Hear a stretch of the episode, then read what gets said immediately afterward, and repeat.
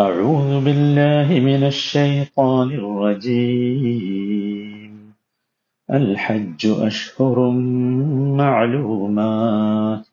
فمن فرض فيهن الحج فلا رفث ولا فسوق ولا جدال في الحج. وما تفعلوا من خير يعلمه الله.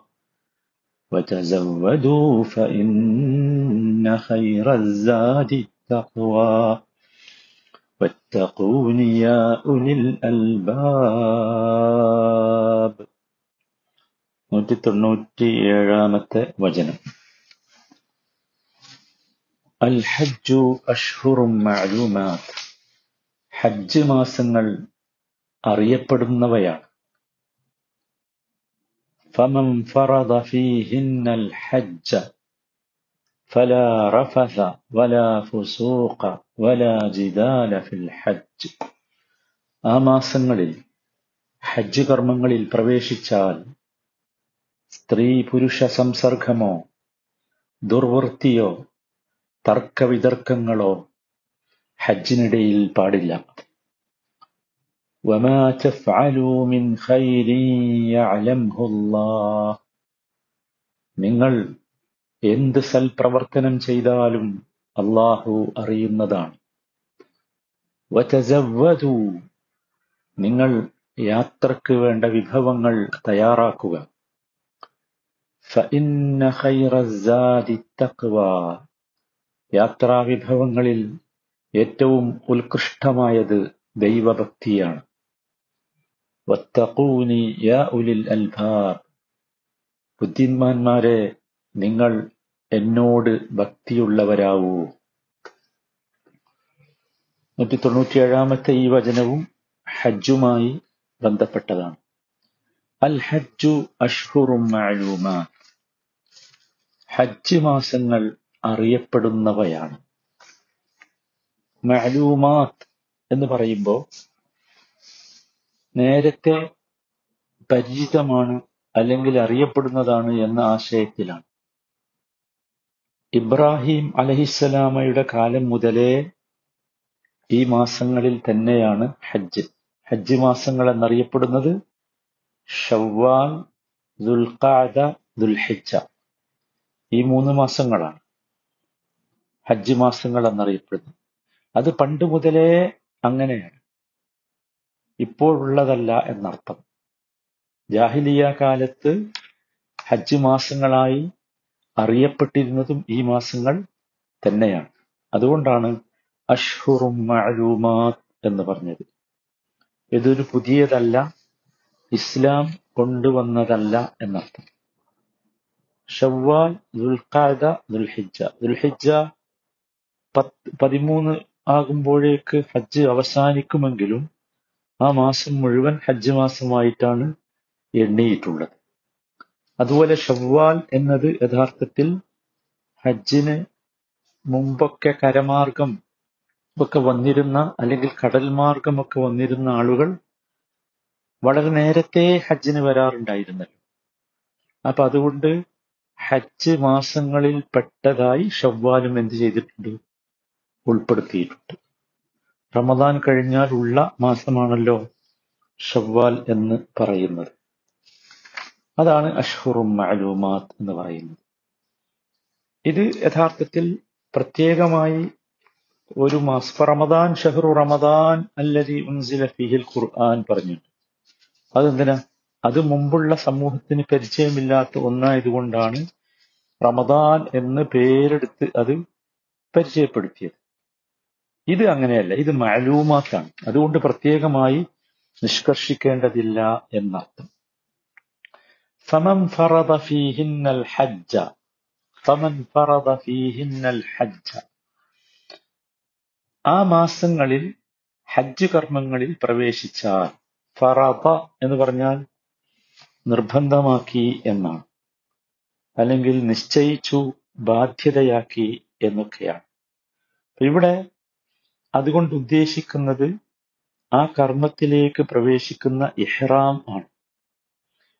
ഹജ്ജിന് വേണ്ടി ഇഹ്റാം ചെയ്താൽ എന്നർത്ഥം ഇഹ്റാം ചെയ്യുന്നതോടുകൂടിയാണ് ഹജ്ജ് കർമ്മത്തിലേക്ക് പ്രവേശിക്കുന്നത്. നമ്മൾ ഇന്നലെ പറഞ്ഞല്ലോ ഇഹ്റാം ചെയ്യേണ്ട മീക്കാത്തുകളെ കുറിച്ച് ഇന്നലെ പറഞ്ഞല്ലോ സ്ഥലങ്ങളെ കുറിച്ച് അപ്പൊ അങ്ങനെ ആ മീക്കാത്തിൽ നിന്ന് ഇഹ്റാം ചെയ്ത് ഹജ്ജിലേക്ക് പ്രവേശിച്ചാൽ ഇവിടെ ഫറദ എന്ന പദം ഉപയോഗിക്കാനുള്ള കാരണം ഒരാൾ ഹജ്ജിന് ഇഹ്റാം ചെയ്യുക എന്ന് പറഞ്ഞാൽ അതിനർത്ഥം അയാൾ സ്വയം തനിക്ക് ഹജ്ജിനെ നിർബന്ധമാക്കുകയാണ്. അത് പ്രത്യേകമായി ശ്രദ്ധിക്കണം. സാധാരണഗതിയിൽ ഹജ്ജ് നിർബന്ധ ബാധ്യതയില്ലാത്തവർ പോലും ഹജ്ജിനു വേണ്ടി ഇഹ്റാമിൽ പ്രവേശിച്ചാൽ പിന്നെന്തായി? ഹജ്ജ് നിർബന്ധ ബാധ്യതയുള്ളതായി അതാണ് ഫറത എന്ന വാക്ക് ഉപയോഗിക്കാനുള്ള കാരണം. മനസ്സിലായില്ലേ? ഫമൻ ഫറദ ഫീഹിന്നൽ ഹജ്ജ ഫലാ റഫസ.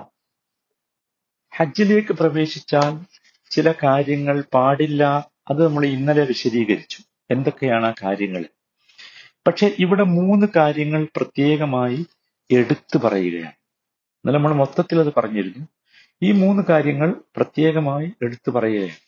അതിന് പ്രത്യേകമായ ചില കാരണങ്ങളുമുണ്ട്. എന്തൊക്കെയാണ് ആ കാര്യങ്ങൾ?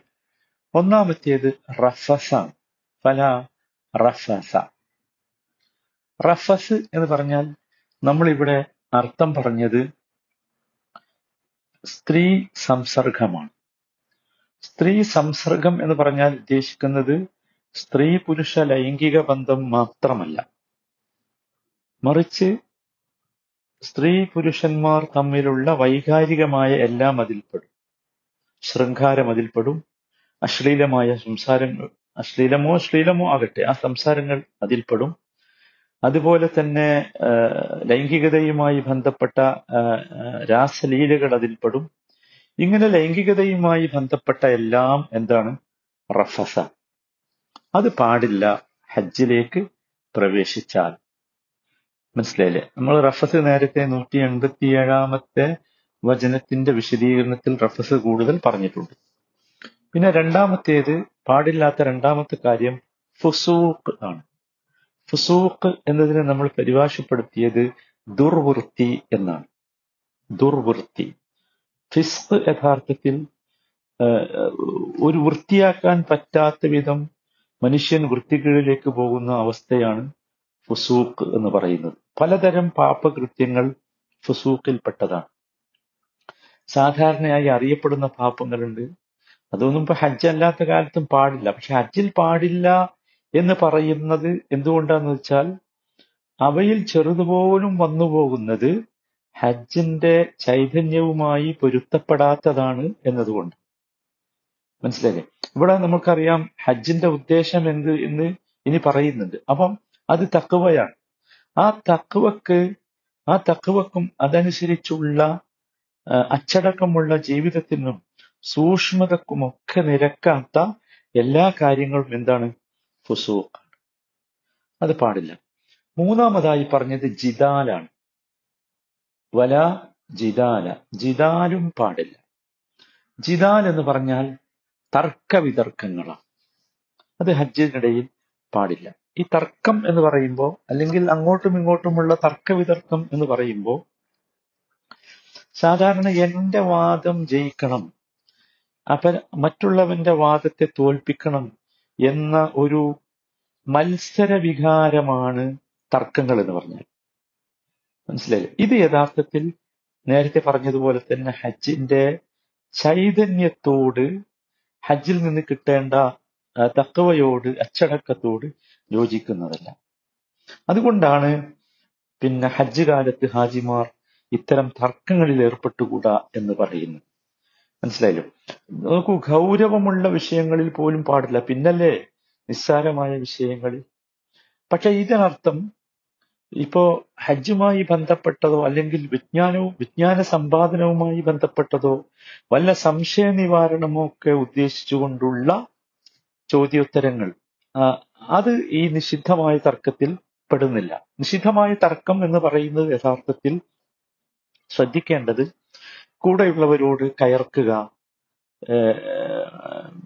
ജോലിക്കാരോടും അതുപോലെ തന്നെ മറ്റുള്ളവരോടും ഒക്കെ തട്ടിക്കയറുക അതുപോലെ തന്നെ ഹജ്ജിന്റെ ഇടയിൽ ഹജ്ജുമായി ബന്ധപ്പെട്ട ഉദ്യോഗസ്ഥന്മാരെയും ജോലിക്കാരെയും ഒക്കെ ധിഖരിക്കുക ഇതൊക്കെ യഥാർത്ഥത്തിൽ ഈ പാടില്ലാത്ത ജിദാലിൽപ്പെട്ടതാണ് ഇതൊന്നും യഥാർത്ഥത്തിൽ ഹജ്ജിൽ പാടില്ല. അപ്പൊ ഈ മൂന്ന് കാര്യങ്ങൾ പ്രത്യേകിച്ച് പാടില്ല എന്ന് എടുത്തു പറഞ്ഞതിന്റെ കാരണം അതുകൂടി നമ്മൾ ഈ കൂട്ടത്തിൽ മനസ്സിലാക്കി പോകണമല്ലോ. അത് നമ്മൾ ശ്രദ്ധിക്കണം. എന്തുകൊണ്ട് റഫസ് പാടില്ല ഫുസൂക്ക് പാടില്ല ജിദാൽ പാടില്ല? അത് നമ്മൾ മനസ്സിലാക്കേണ്ടത് മനുഷ്യനെ സാധാരണ നിലയ്ക്ക് തിന്മയിലേക്ക് പ്രേരിപ്പിക്കുന്ന സംഗതികളാണ് ഇത് മൂന്നും. അല്ലെ? അതുകൊണ്ട് ആ മൂന്നും നിയന്ത്രിച്ചെങ്കിൽ മാത്രമേ ഒരാ ഒരാൾക്ക് സംശുദ്ധനാകാൻ അയാളുടെ കൽബ് സലീമാക്കാൻ അങ്ങനെ ഭക്തിയുള്ളവനാകാൻ അങ്ങനെ സ്വർഗാവകാശിയാകാൻ സാധിക്കുകയുള്ളൂ.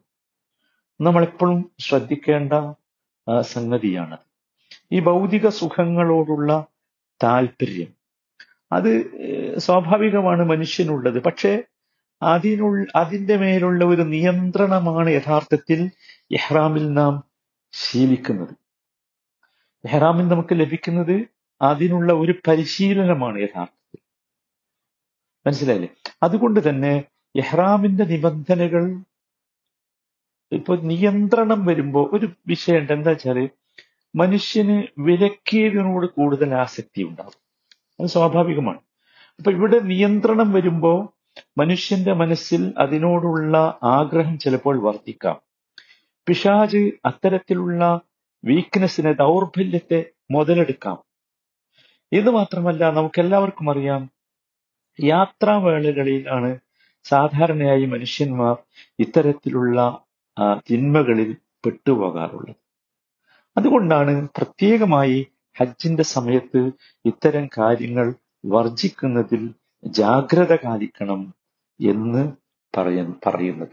അതെല്ലാവരും ശ്രദ്ധിക്കണം. മാത്രമല്ല നബി സല്ലല്ലാഹു അലൈഹി വസല്ലമ നോക്കൂ ഹജ്ജിന്റെ പ്രത്യേകത പറഞ്ഞപ്പോ ഹജ്ജിന്റെ പ്രതിഫലം പറഞ്ഞപ്പോ ഇമാം ബുഖാരി മുസ്ലിം റിപ്പോർട്ട് ചെയ്ത ഹദീസിൽ കാണാം. മൻ ഹജ്ജ ഫലം യർഫുസ് വലം യഫ്സുഖ് റജഅ കയൗമി വലദത്ഹു ഉമ്മുഹു. ഈ റഫസ് ഇല്ലാതെ ഫുസൂഖ് ഇല്ലാതെ അത് രണ്ടും എന്താ നമ്മൾ പറഞ്ഞല്ലോ. ഒരാൾ ഹജ്ജ് ചെയ്താൽ ഉമ്മുഹു അവന്റെ ഉമ്മ അവനെ പ്രസവിച്ച ദിവസം പോലെ അവനായിത്തീരും. നമ്മൾ സാധാരണ ഹജ്ജ് ചെയ്താൽ അങ്ങനെ ആവും എന്നാണ് പറയാറ്. അല്ല ഇങ്ങനെ ഹജ്ജ് ചെയ്യണം. ഈ റഫസുകളില്ലാതെ ഫുസൂക്കുകളില്ലാതെ ഹജ്ജ് ചെയ്യാൻ സാധിക്കണം. കാരണം ഹജ്ജിന്റെ ഉദ്ദേശം മനുഷ്യന്റെ ആത്മാവിനെ സംശുദ്ധീകരിക്കുകയാണ്. എന്നിട്ട് ഒരു പാപവും ഇല്ലാത്തവനായി അവനെ സ്വർഗസ്ഥനാക്കുകയാണ്. സ്വർഗത്തിന് അർഹനാക്കുകയാണ് അതുകൊണ്ടാണ് ഇത്തരത്തിൽ അള്ളാഹു സുബാനു താല പ്രത്യേകമായ ഒരു കണിശത പുലർത്തിയിട്ടുള്ളത്. എല്ലാവരും ഇത് ശ്രദ്ധിക്കേണ്ടത്